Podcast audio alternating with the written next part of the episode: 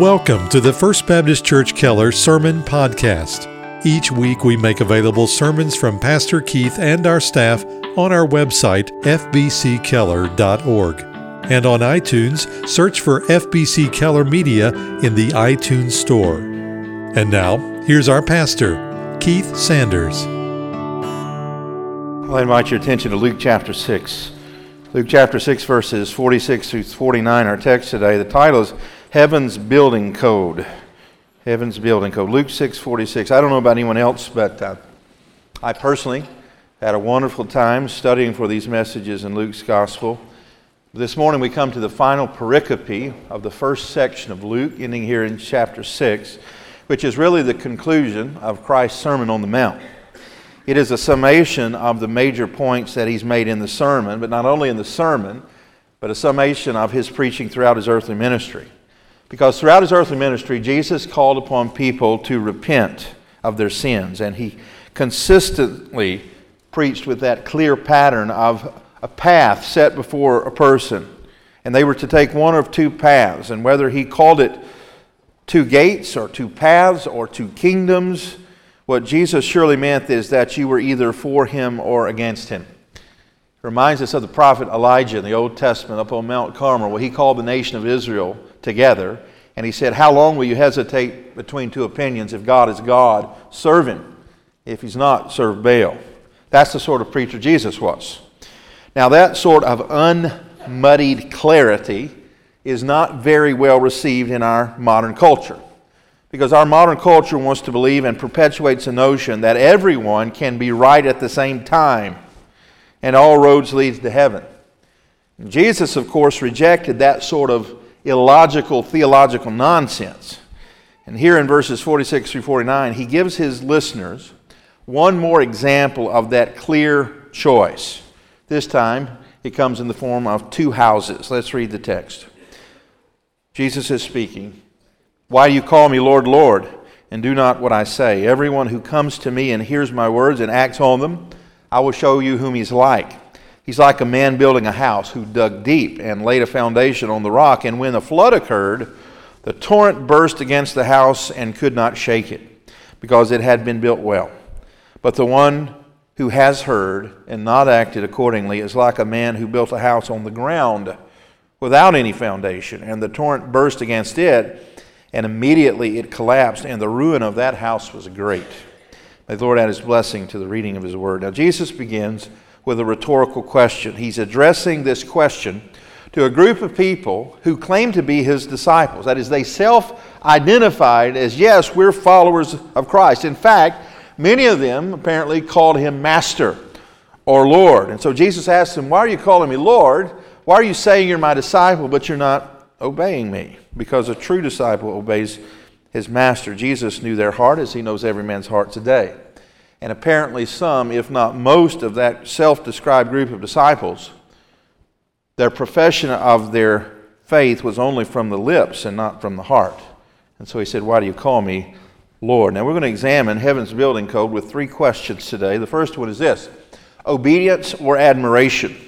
There are people in every epoch of history, including our own, who have seemingly a great admiration for Jesus. I say that because they paint pictures of what they think Jesus looked like. They erect monuments, they write songs, they name hospitals and schools after Jesus. Yet the consistent testimony of the Scripture is that genuine faith in Christ is proven through obedience. Matthew 15 8, Jesus says, This people honors me with their lips, but their heart is far from me. James 2 17, faith without works is dead. That is, it's not a real faith. Jesus is not looking for admirers, he is looking for worshipers. See, an admirer looks from afar with a favorable or positive opinion, but a worshiper enthusiastically hears, believes, and obeys.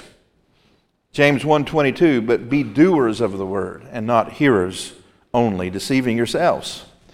Now for the rest of this chapter, chapter 6, Jesus illustrates the difference between an admirer and a worshiper. He does so through a simple parable two men who build two houses. Verse 47 Everyone who comes to me and hears my words and acts on them, I'll show you what he's like. He's like a man building a house who dug deep and laid a foundation on the rock. And when a flood occurred, the torrent burst against the house and could not shake it because it was well built. Now, you know that I uh, prepare my sermons, at least the outlines, at least six months, if not a year in advance. But it's amazing the Lord's providence and sovereignty. The state of Texas is facing terrible flooding right now. And what is happening all over South Texas is that people are finding out how well built their house was.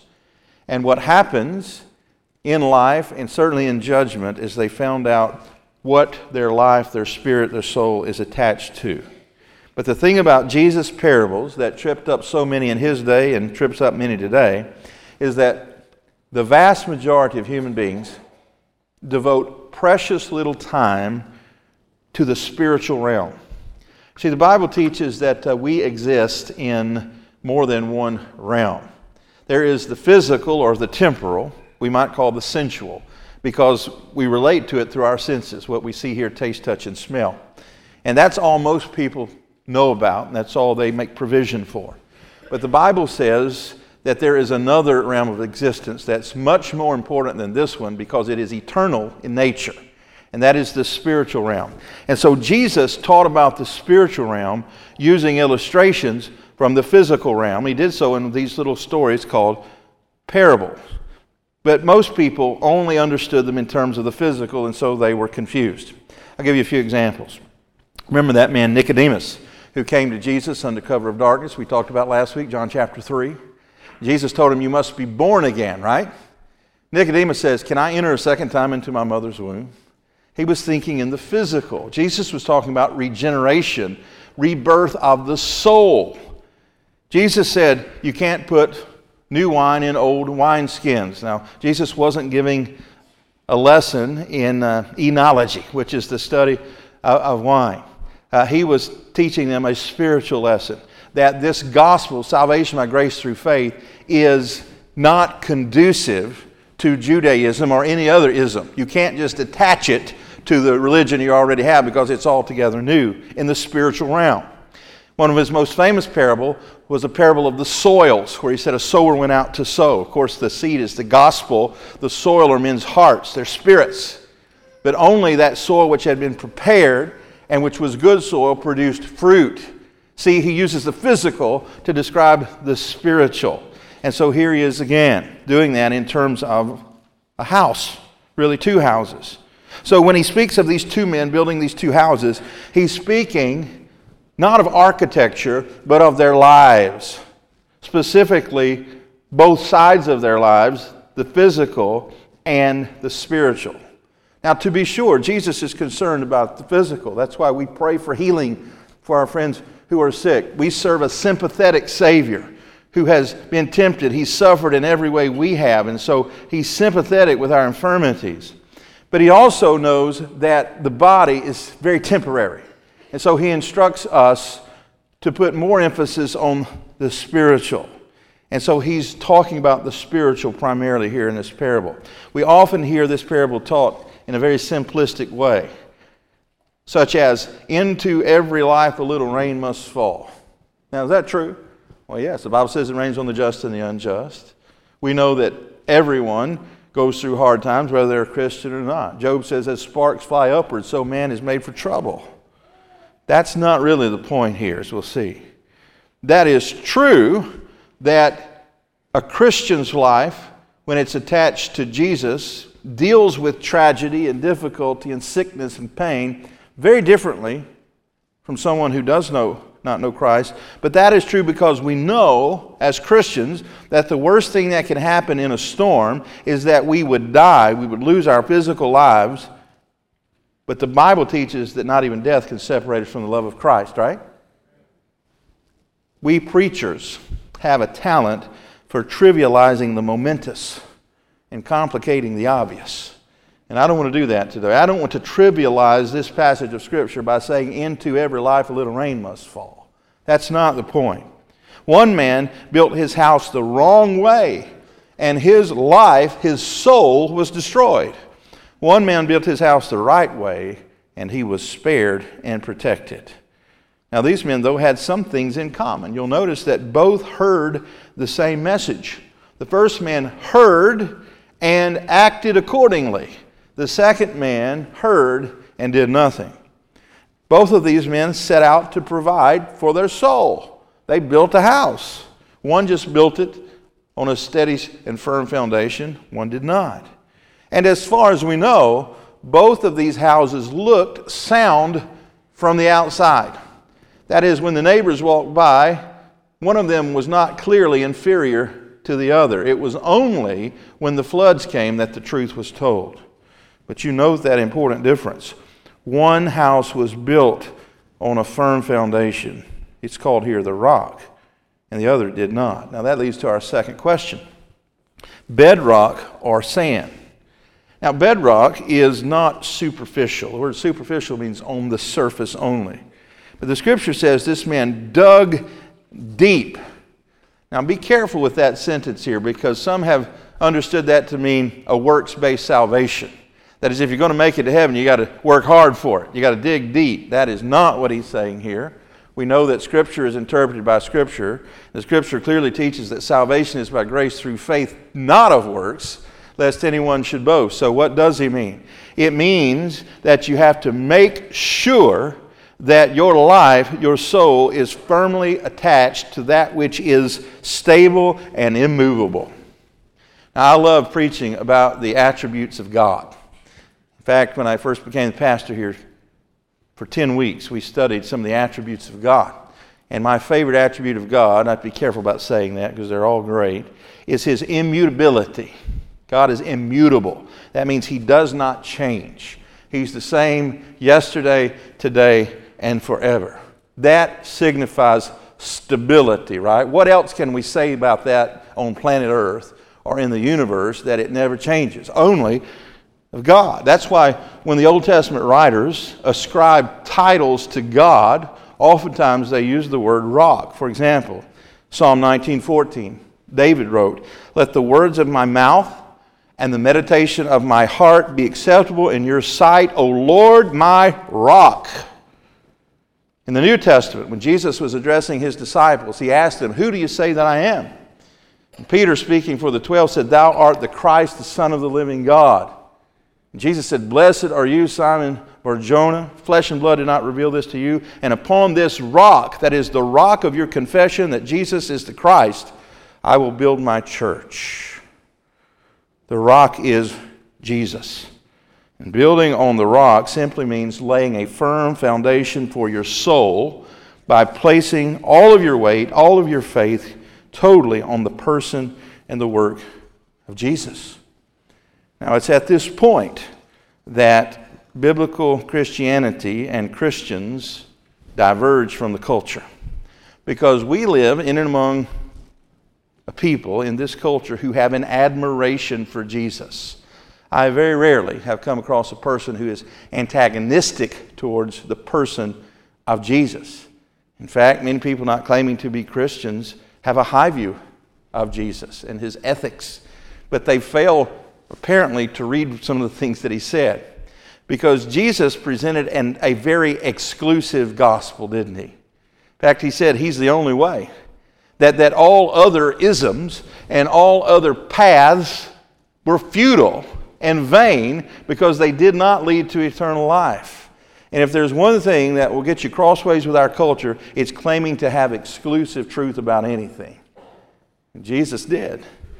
In fact, uh, some of the old hymn writers understood that about Jesus. One of my favorites was a man by the name of Edwin Mote. Edwin Mote was a carpenter and a cabinet maker until he was 55 years old. And at 55, God called him to be a pastor, and he became an excellent pastor. And he was a hymn writer.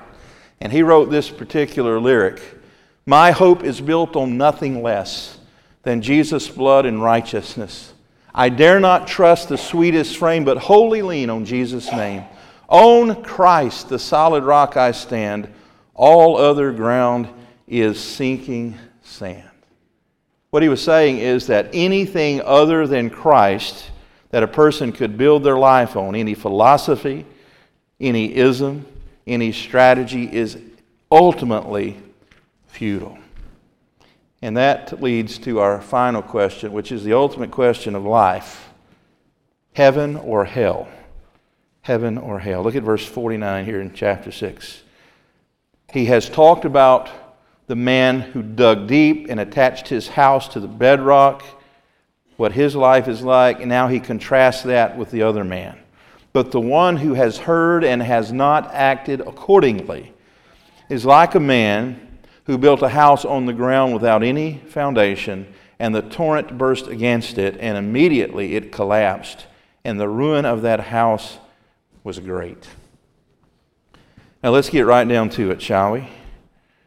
Jesus is talking about God's certain coming judgment. Friends, he's talking about heaven and hell. And when God's judgment comes, as it surely will, those who are attached to Jesus by faith will not be affected. You know my favorite verse in the Bible. There's going to be making favorites again. Romans 8 1. There is therefore now no condemnation for those who are in Christ Jesus. Condemnation is God's wrath, right? There's a difference between God's chastening and his wrath. The Bible says, For those the Lord loves, he chastens. If you're truly a child of God and you go off into sin, God's going to bring you back. And sometimes that's going to be painful, but that is not God's wrath, that is his chastening. God's wrath, his ultimate judgment, is reserved for those who reject him as Lord, who do not receive his free gift of salvation. When Paul says there's no condemnation for those who are in Christ Jesus, he says there's no wrath to be feared for those who are born again, because we are covered, as it were, by Christ. He has taken our punishment for us on the cross.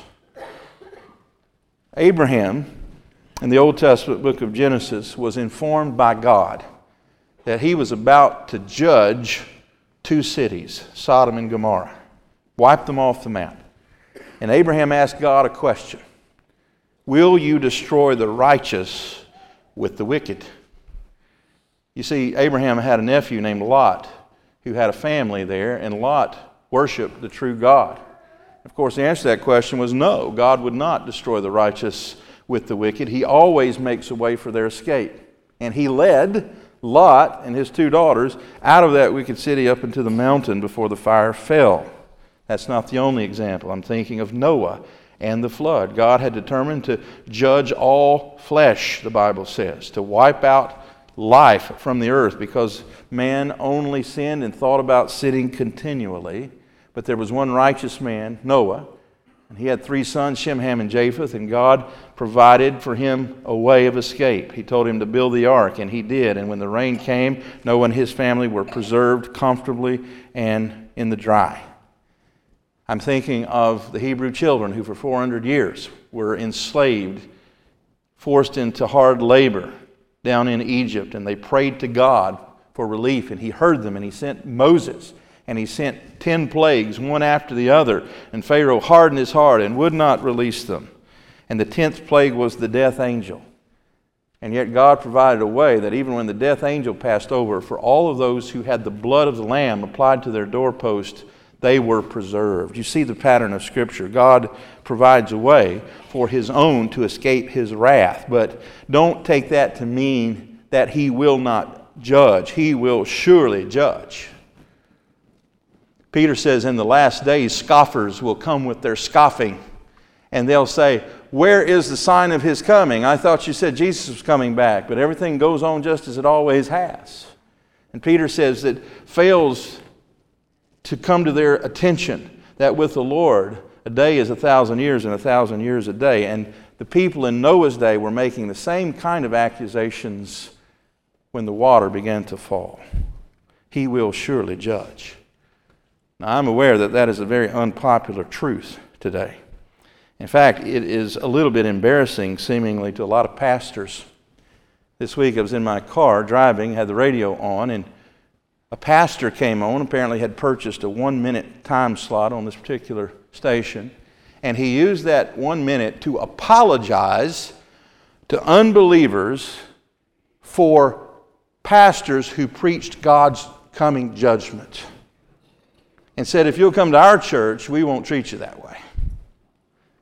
And I thought to myself, if pastors who preach God's coming judgment need to apologize to sinners, then the weatherman needs to apologize to the people of South Texas for telling the hurricane's on the way.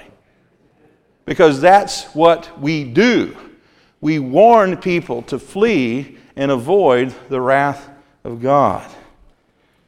And I've been reading Jonathan Edwards this week, you might can tell. Jonathan Edwards was a great pastor of the 1700s who God used in a great way to bring about a great awakening in this country. We've been praying for that here. But that great awakening came through preaching on the certain judgment of God. This is what Edwards said in one of his famous sermons. Listen.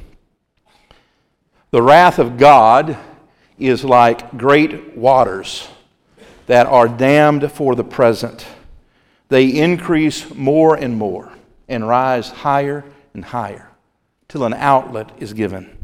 And the longer the stream is stopped, the more rapid and mighty is its course when once it is set loose. It is true, the judgment against your evil works has not been executed yet. The floods of God's vengeance have been withheld, but your guilt in the meantime is constantly increasing and you are every day treasuring up more wrath. The waters are constantly rising and waxing more and more mighty.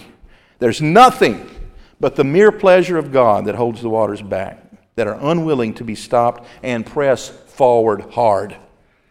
And if God should withdraw his hand from the floodgate, it would immediately fly open and the fiery floods of the fierceness and wrath of God would rush forth with inconceivable fury and would come upon you with omnipotent power. And if your strength were 10,000 times greater than it is, yea, 10,000 times greater than the strength of the stoutest, sturdiest devil in hell, it would be nothing to withstand or endure it. End quote. He's right. Every time I go to the southwest and drive over or walk across the Hoover Dam, I remember the words of Jonathan Edwards. That Colorado River has been building up against that great dam, and Lake Mead has come to be one of the great interior lakes of the country. And he says God's wrath is like that that stream has been building up and building up and building up pressure, and one day the floodgates are going to fly open and the wrath of God is going to be poured out on all humanity. But because it hasn't yet, people delude themselves into thinking it won't happen. Peter says that's what the people in Noah's day thought. That's what the people in Sodom and Gomorrah's day thought, and that's what people are going to be thinking all the way up until the trumpet sounds. What about you, dear friend? What have you built your house on? Have you dug deep and made sure that your faith and trust have been firmly placed on Christ alone? Or are you depending on something else? Maybe you're depending upon your own good reputation, the fact that you are morally superior than to some Christians that you know, or maybe you're depending on some ism that you've been studying other than Christianity. Hear me, please. You have placed your life and built it upon shifting sands. And when the judgment of God comes, as it surely will, you will not stand. The house came down, and great was the ruin of it. So, what do you do? Flee to Jesus. It's your only hope. Flee to Jesus. Jesus has done everything that is necessary for you to avoid the wrath of God. In fact, the scripture says what Jesus is doing today is that he's seated at the right hand of the Father, ever making intercession for his children. To intercede means to stand between. Sometimes when people say they're saved, I say, What were you saved from? And you need to know you were saved primarily from the righteous wrath of God. And you keep on being saved every day because of the intercession of Jesus. Because his blood has covered you and you are in Christ and you are joined to him in some way that I cannot explain, you never have to fear the wrath of God. But if you're not in Christ, you're not attached to Him at that bedrock level, I must tell you, I must warn you. Flee to Jesus. God's judgment is sure. It may not happen today, but it will happen. Repent of sins. Call upon the name of the Lord. Believe on Jesus. Receive his free gift of salvation and be saved. Let's pray. Father in heaven, Lord, I thank you for your word, and it's hard word today, but it's true word. Jesus preached repentance and faith. He preached hell. He preached judgment. Father, we must preach it as well in our day. And Father, I, I would pray if there's even one person here today who has not built their life upon the bedrock of Jesus Christ and faith in Him, that they would despair of whatever foundation they've laid because it all really comes to nothing in the end. No matter what it's called, it's vain. So, Father, I pray by your Spirit you would call some here today to confess their sins, to turn from those sins and to hate them, and to receive Jesus by faith into their heart and life today and begin a walk of discipleship with Him. Father, I thank you for many in this room who have been saved for many years and who walk faithfully with Christ. Father, help us to be reminded there are many in our community who the wrath of God abides on. Father, we pray for them. We pray for revival. We pray for awakening. We pray for a movement of your spirit that our friends and co-workers and teammates, Father, would be awakened from their slumber and see their desperate circumstance and call on Christ. Use us, we pray, for your glory. In Jesus' name, amen. Thank you again for listening to our broadcast. To learn more about First Baptist Church in Keller, Texas, or to hear more sermons by Pastor Keith and our staff, visit us online at fbckeller.org.